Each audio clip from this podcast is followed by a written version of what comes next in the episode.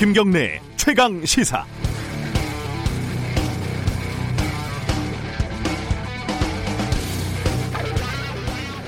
주민에게 폭행을 당하고 그것도 모자라 협박과 괴롭힘에 시달리다가 극단적인 선택을 한 경비원의 죽음에 대한 사회적인 분노가 큽니다. 가해자를 엄벌해달라는 청와대 청원에 하루 만에 20만 명이 넘게 서명을 할 정도니까요. 어, 두 가지 장면이 눈에 좀 밟혔습니다. 하나는 경비원 화장실 변기 위에 놓여 있는 전자레인지와 커피 포트 그리고 변기 옆에 걸려 있던 옷가지들 경비 업무에 종사하는 노동자들을 위한 적절한 업무 공간, 휴게 공간을 설계할 생각을 우리는 지금까지 전혀 하지 못했다는 사실을 보여주는 사진입니다. 화장실에서 밥을 지어 먹는 청소 노동자들의 업무 환경 이런 걸 뉴스에서 보면서 혀를 차지만 막상 아파트 문을 나서면 우리 아파트 경비실은 어떤지에는 크게 관심이 많이들 없었다는 거죠. 어, 지금의 사회적인 분노에는 일정 정도의 죄책감이 섞여 있다는 점을 부인할 수 없을 것 같습니다. 가해자의 처벌을 넘어서 본질적으로는 노동 환경과 처우의 문제가 뒤에 있습니다. 또 한 가지는 경비원이 남긴 유서에 삐뚤삐뚤 맞춤법이 맞지 않는 글씨 그리고 가해자가 보낸 문자입니다. 가해자는 문자에서 어, 피해자에게 경비원을 머슴이라고 표현을 했습니다. 예전에 읽었던 종과 주인이라는 짧은 시가 언뜻 생각이 났습니다. 짧으니까 읽어드리면요. 난 놓고 기억자도 모른다고 주인이 종을 깔보자 종이 주인을 베어버리더라. 바로 그 낫으로. 어, 경비원이 바란 거는 미안하다는 한마디였다고 합니다. 인간에 대한 예의는 목숨만큼 중요할 때가 있습니다. 5월 13일 수요일 김경래 최강시사 시작합니다.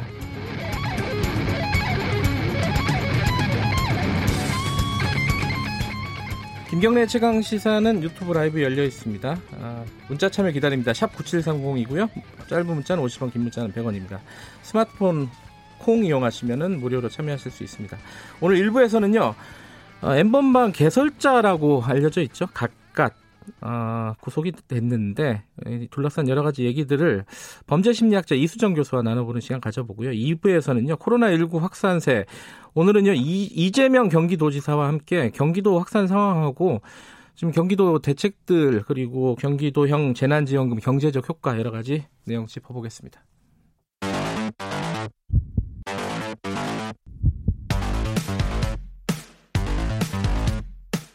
오늘 아침 가장 뜨거운 뉴스.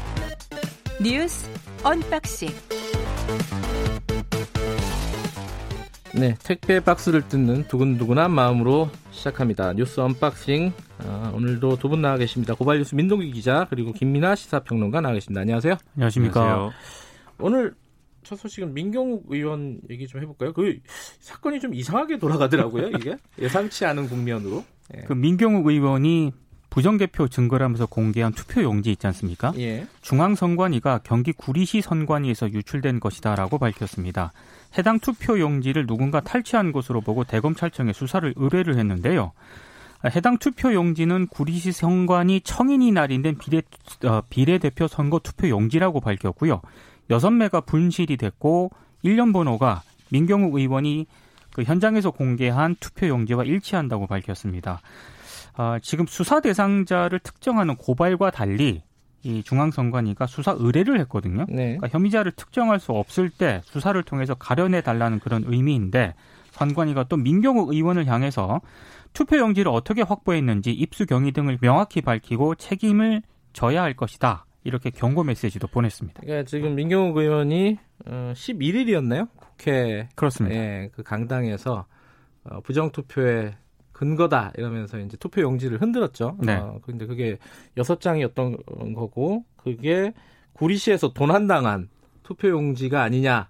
지금 선관위는 그렇게 지금 보고 있는 거죠. 뭐 아니냐가 아니라 맞다죠. 이제 구리시에서 도난당한 네. 것이다라고 보는 건데 근데 그 민경욱 의원의 주장이 좀 의문인 게 사실 그날도 이제 투표용지를 흔들면서 한 주장의 내용은 그 부정선거의 증거가 내가 이 투표용지를 갖고 있다는 것, 즉이 네. 투표용지가 유출됐다는 것, 네. 그것이 이제 부정선거의 증거다라고 주장한 거 아닙니까? 네. 근데 민경욱 의원이 지금까지 해온 부정선거라는 것은 사전 투표가 뭐가 이상하다는 거였는데 이 투표용지는 본 투표에 들어가는 투표용지잖아요. 네. 그 우리가 사전 투표 해봤으면 알지만 사전 투표는 프린트를 하기 때문에 이제 색깔이 이제 뭐 하얀색이고 뭐 이런데 그 예. 투표용지는 그냥 보기만 해도 본 투표용지라는 걸 알 수가 있거든요.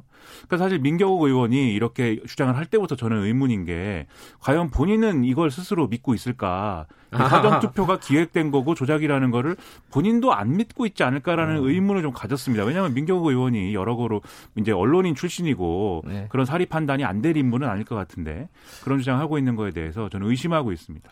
근데 그 결국 부정투표의 근거라고 흔들었지만 그게 절도의 결정적인 근거가 되지 않을까라는 생각도 들고. 중앙선관위의 예. 저그 메시지가 예. 그 입장이 맞다면은 네. 민경욱 의원이 만약에 그 투표 용지를 어디로부터 입수를 했을 거지 않습니까? 예. 그 입수할 때 그런 내용을 좀 알았는가? 아마 이런 부분도 굉장히 앞으로 논란이 좀 제기될 포인트인 것 같더라고요. 뭐 민경욱 의원은 근데 그렇게 선관위가 그렇게 얘기를 하니까 어, 수사하면은 땡큐다. 뭐 이렇게 또 페이스북에 썼더라고요. 그 수사는 부정선거에 대한 수사가 될 것이다라는 게 음. 민경호 의원의 주장인데 네. 과연 그렇겠습니까? 그게 그렇지 않을 것으로 저는 생각이 되고 절도에 대한 수사가 될 가능성이 높죠. 그렇죠. 네. 이걸 누가 유출했 훔쳐서 그렇죠. 유출했는지 이걸 네. 찾아야 되는 수사가 될 건데 네. 저는 이런 주장에 환호하고 이런 주장을 또 들어주는 사람이 있으니까 더더욱 이제 민경호 의원이 이렇게 하는 건데 그 사람들이란 아마 이제 어 극우 보수 유튜브를 이제 주로 시청하시고 그리고 이번에 미래통합당이 총선에서 크게 진 거에 대해서 굉장히 한을 한이 맺혀 있는 네. 좀 이제 우측에 굉장히 치우쳐져 있는 그런 지지자들이 아니겠습니까? 네.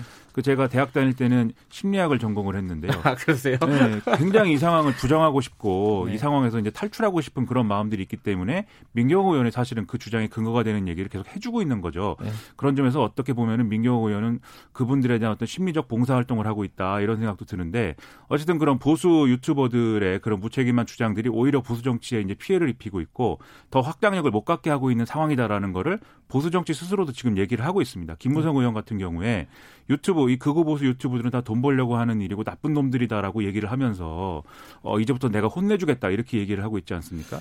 어떻게 혼내주겠다는 건지 잘 모르겠더라고요. 그렇죠. 예. 유튜브로 진출을 하실 생각인지 아니면 뭐당 대표를 나가는 건지 모르겠으나 예. 민경호 의원을 우선 혼내줘야 되지 않을까 이런 음. 생각도 들었습니다. 그러니까 극우 유튜버들은 이 문제를 쟁점화시키 계속 쟁점화시키려고 하는 것 같고요. 네. 민경호 의원 입장에서도 이 문제를 쟁점화시키는 게 본인의 향후 뭐 주목도라든가 정치적 행보에 있어서도 나쁠 게 없다. 뭐 이런 계산을 한 것 같고 이런 게 좀 맞아 떨어진 게 아닌가 싶더라고요. 제가 봤을 때. 어제 제가 말씀을 드렸지만은 어 진짜 거대한 코미디 같았다. 그 기자회견장 자체가 좀 한숨만 나오는데 어 사실 또 가만히 생각해 보면은 어 지난 대선 때 어, 김어준 씨 등이 제기했던 부정 개표 논란 그렇죠.과 저는 본질적으로는 다르지 않다라고 생각을 합니다.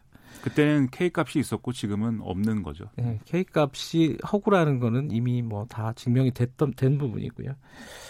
어, 다음 소식 알아보죠. 그 정의연의 회계 투명성 논란 이게 어, 지금 여러 가지 신문들이 특히 어, 많이들 보도를 하고 있습니다. 각종 이제 디테일들을 보도하기 시작한 거죠.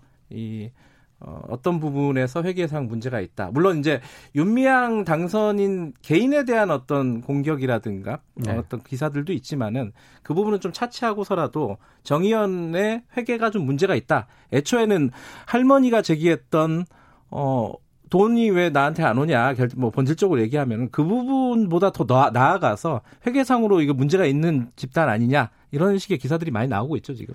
그렇죠. 뭐 어제는 뭐 예를 들면은 맥주집에서 3,300만 원을 써서 술판을 벌였다 뭐 이런 식의 기사를 이제 썼는데 물론 그 기사를 잘 보면은 3,300만 원 쓴 걸로 돼 있는데 실제로는 그 맥주집에서 3,300만 원을 쓴 게 아니라 실제로 이제 맥주집에 간 돈 한 450만 원 정도 되는데 왜 여기에는 3,300만 원이라고 써 있냐 뭐 이런 기사였는데 음, 제목이 근데 그, 그죠? 그렇죠. 제목은 뭐 3천만 원짜리 술판을 벌였다는 식으로 그렇죠. 쓴 언론들이 꽤 있습니다. 그 맥주집에서 어떻게 3천만 원을 씁니까 네. 사실. 근데 아무튼 그 내용은 사실 그 정의원 측이 밝힌 바를 쭉 보면은 네. 약간 이제 이해가 되는 측면이 있습니다. 뭐냐면 그 1년에 사업비 총액을 그 해당 그 모금을 위한 사업비 총액을 이제 적은 게 3,300만 원이었던 거고 네. 그 기록에 적을 때 거래처를 적게 되어 있는데 네. 그 3,300만 원에 해당하는 지출처들이 한 140여 개 정도 된다는 거죠. 네. 그런데 그 기록에는 대표 지출처 하나를 적게 돼 적을 수 있게 돼 있어서 네. 이제 맥주 그 상호를 갖고 있는 그런 회사의 법인 명을 적었다.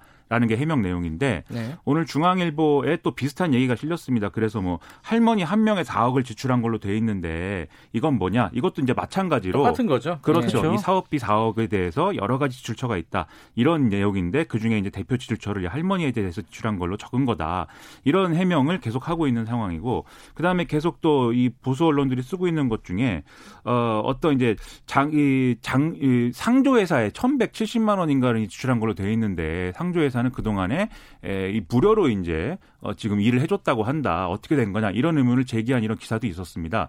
근데 그거에 대해서는 이 1,170만 원을 사실상 이제 그 상조회사가 자신들에게 현물 기부를 한 것으로 봐서 음, 기부로 예. 기부 영수증을 그들에게 발급을 해줬는데 현물 예. 기부를 한 걸로 봐서 근데 그 기부 영수증에 대한 회계 처리를 할 때 이게 이제 1,170만 원으로 어, 잡힌 거다 그게 예. 그래서 그것에 대해서는 뭐 일종의 장부상의 오류다 이렇게 음. 해명을 한 걸로 나와 있습니다. 그래서 이런 오류들이 있는 것에 대해서는 이제 뭐 고치면 되는 거고 사실 또 국세청이 이것에 대해서 뭐 수정 공시를 해라고 명령을 하면 되는 문제이긴 한데 네. 뭐 우리 시민단체들이 이런 회계상의 어떤 허점이나 이런 것들이 또 공격의 빌미를 줄 수 있으니까 앞으로 좀 회계 원칙에 맞는 좀 더 잘 맞는 그런 회계를 또 해야 되는 게 사실이겠죠. 네. 그런데 이런 회계상의 어떤 허점들이 과연 윤미향 당선인의 어떤 착복이나 횡령으로 이어진 거냐 또는 이 단체의 전체적인 어떤 어 분식 회계가 이루어진 거냐 이런 거를 증명하는 건 또 아닌 거지 않습니까? 네. 그래서 그거는 뭐 앞으로 지켜봐야 될 내용이고 추가로 공방이 또 이어질 내용인 것 같습니다. 어, 좀 나눠서 봐야 되는데 지금 이제 정의연 그 위안부 피해자 단체를 뭉뚱그려 가지고 다 이제 머릿속엔 들어오잖아요. 그렇죠. 그래서 회계 오류가 있고 저그 윤미향 당선인 자녀가 뭐 유학을 갔고 그게 돈이 어디서 났냐 이게 한꺼번에 머릿속에 들어오니까 그 돈이 그 돈인가? 막 이런 연결고리가 생기거든요 머릿속에. 그렇죠. 그런 거를 좀 어느 정도 의도를 하고 네. 일부 보수 언론은 계속 그렇게 보도를 하는 그런 의도도 있는 것 같아요 네. 보니까. 그, 그, 그 범주가 다른 얘기예요. 그렇죠. 그렇죠? 지금 예. 지금까지 나왔던 얘기 중에 정의연이 돈을 뭐 착, 아까 말씀하신 대로 뭐 횡령이 일어났다든가 누군가 착복을 했다든가 이런 얘기는 나온 바가 없습니다. 지금까지는. 그렇죠. 그렇죠. 이제 고, 어, 회계 공시가 뭔가 문제가 있다. 그거는 오류라면은 어, 재공시를 하면 되는 거다. 여기까지는 지금 돼 있는 건데 그 외로 더 나아가서 뭔가 범죄 행위라든가 어떤 부정 행위가 어, 뭔가 잡힌 건 없어요. 기사상으로 봐도. 그러니까 아마 이제 미래통합당이 하나 제기한 거는 네. 이 정 의원이 소식지를 발행을 했는데 네. 이 소식지 발행한 것을 이제 일을 맡긴 업체가 수원시민신문인데 그렇죠. 이 수원시민신문의 발행인입니까? 네. 이분하고 이제 윤미향 당선인이 부부 관계여서 일종의 일감을 몰아준 거 아니냐 뭐 이런 음. 또 지적을 하고 있는 상황입니다. 그거에 대한 해명은 약간 아직까지는 나온 게 없는 것 같고요. 예. 어, 근데 또 하나가 약간 계속 얘기가 되고 있는 것들이 그 위안부 합의 있지 않습니까? 네. 한일 합의가 합의를 사전에 윤미향 당선인이 알고 있었냐 없었느냐 요 논란이 계속 되고 있어요. 이거 지금까지 나온 얘기는 어떤 상황입니까? 일단 지금까지 얘기를 종합해 볼때 네. 외교부가 네. 이제 윤미향 당시에 이제 정의원 대표에게 이제 사전 설명했다는 보고를 받았다라는 주장을 한 것은 이제 미래한국당의 조태용 당선인입니다. 당시에 네. 이제 청와대에서 이제 뭐 NSC 1차장입니까? 네. 그 직을 역임했던. 예. 그런데 외교부가 또 이제 2017년에 자체적인 TF를 구성해서 이 당시 위안부 합의가 어떻게 진행되는지를 이제 자체적으로 이제 파악을 해서 보고서를 낸 게 있는데 네. 거기에 보면 또 이제 이 단체 정의원을 접촉을 뭐 15차례 정도 해서 그 와중에 뭐 때때로 협의 사항을 알리기도 했다 뭐 이런 얘기가 써 있긴 합니다. 네. 근데 이제 윤미향 당선인과 정의원 측 주장은 뭐냐면 와서 예를 들면 외교부 관계자가 와서 인사도 하고 뭐 선, 명절이라고 선물도 주고 이렇게 접촉을 한 적은 있지만 그 접촉을 하는 과정에서 했던 얘기들이 이런 위안부 합의의 어떤 내용들을 전달하는 그런 형식의 어떤 자리들은 아니었다라는 거고 네. 또 전달했다고 볼 수 있는 내용이라는 거는 그 전까지 어떤 뭐 이 일본 정부가 뭔가 사과를 하기로도 했고 뭐 이 10억 엔을 뭐뭐 출연하기로도 했고 이런 얘기들은 어, 오간 적은 있지만 지금 위안부 합의의 핵심 문제라고 우리가 얘기하고 있는 뭐 앞으로 이제 국제사회에서 네. 이 문제를 거론하지 말 것 그리고 소녀상을 뭐 철거할 것 그리고 이것은 불가역 점인 합의다 이런 것들은 전달받은 바 전혀 없다라는 얘기입니다. 그리고 이 부분에 대해서 조태영 당선인의 경우에도 사전 설명했다는 보고를 외교부로부터 자기가 받았다인데 구체적으로 외교부가 그 당시에 뭘 설명했다는 내용은 나는 잘 모른다거든요. 네. 그러니까 사실 둘이 뭐 진실 공방이라고 할 것도 없는 거죠, 사실. 음, 예, 외교부는 좀 부족하군요. 그렇죠. 음. 외교부는 뭔가 접촉을 했다는 거고 예. 뭔가 설명을 했다는 거지만 그게 충분하고 어떤 어 정말 신실하게 이 위안부 피해자들을 설득하기 위한 내용인지는 확인이 안 되는 거고 네. 윤미향 당선인과 정의원 측은 그런 게 아니었다라고 설명하는 그 내용인 겁니다. 어, 저희들이 4부, 3부에서 어, 공익법인과 관련된 회계 전문가를 모셨습니다. 그래서 지금 논란이 되고 있는 뭐 특히 뭐 보수 언론 쪽에서 많이 보도가 되고 있는 22억 3,300만 원 999명 뭐 네. 이런 숫자들이 있습니다. 이게 도대체 어떤 경로를 통해서 나온 숫자들인가 어, 이 부분을 어, 좀 정확하게 좀 정리 좀 해보고 싶습니다. 이건, 이건 뭐 이념적인 문제가 아니라 이건 굉장히 기술적인 문제이기 때문에 저희들이 어, 3부에서 예정돼 있으니까 그때 좀 자세히 얘기하겠습니다. 숫자가 나오면 고통스러워요. 어렸을 때 수학을 못했는데. 근데 양식에 맞게 그 결산 자료를 공시를 한다 하더라도요. 네. 미진한 부분은 발견이 됩니다. 그렇죠. 네. 자 마지막으로 어제 어, 정준영 씨죠 가수 정준영 씨하고 최종훈 씨 2심 판결이 있었는데 이게 좀 감형이 됐다면서요? 그러니까 지금 항소심에서요. 네. 각각 그 정준영 씨는 징역 5년, 징역 그리고 최종훈 씨는 징역 2년 6개월을 선고를 받았거든요. 예. 어, 근데 이게 좀 너무 좀 재판부가 좀 봐주기 판결을 한 것 아니냐라는 그런 비판이 나오는 이유가 정준영 씨 같은 경우에는 합의를 위해 노력은 했지만 그 현재까지 합의서가 제출되지 않았다라고 밝히면서요. 네. 본인의 행위에 대해서 진지한 반성을 한다는 취지의 자료를 낸 점을 양형에 고려했다. 음. 이게 재판부의 판결입니다. 그래서 1년 깎아준 거죠, 정준영 씨. 그렇습니다. 예. 그리고 최종훈 씨에 대해서는 피해자와 합의한 것을 굉장히 좀 높게 평가를 한 것 같고요. 네. 근데 이게 좀 문제인 게 최종훈 씨 같은 경우에는 공소 사실 자체를 인정하지 않고 있거든요. 음. 근데 양형 기준상 진지한 반성 요건에는 들지 않는다라고 판단을 하면서도 최대 감경치인 절반을 재판부가 깎아줬습니다. 네. 그러니까 이게 무슨 어떤 근거로 이렇게 한 건지 조금 의문이 되더라고요. 물론 이제 어, 통상 이제 피해자와 합의를 하면 네. 과거에는 집행유예를 대부분 선고를 했거든요. 예. 근데 이번에는 실형을 선고하긴 했습니다만 여전히 재판부가 좀뭐 음. 성인지 감수성이라든가 이런 게 좀 부족한 게 아닌가 이런 비판이 나오고 있습니다. 어, 브리핑 끝나면은 경기대 범죄심리학과 이수정 교수님하고 인터뷰가 예정돼 있습니다. 이거부터 한번 여쭤보죠. 도대체 왜 이런 판결이 나왔을까?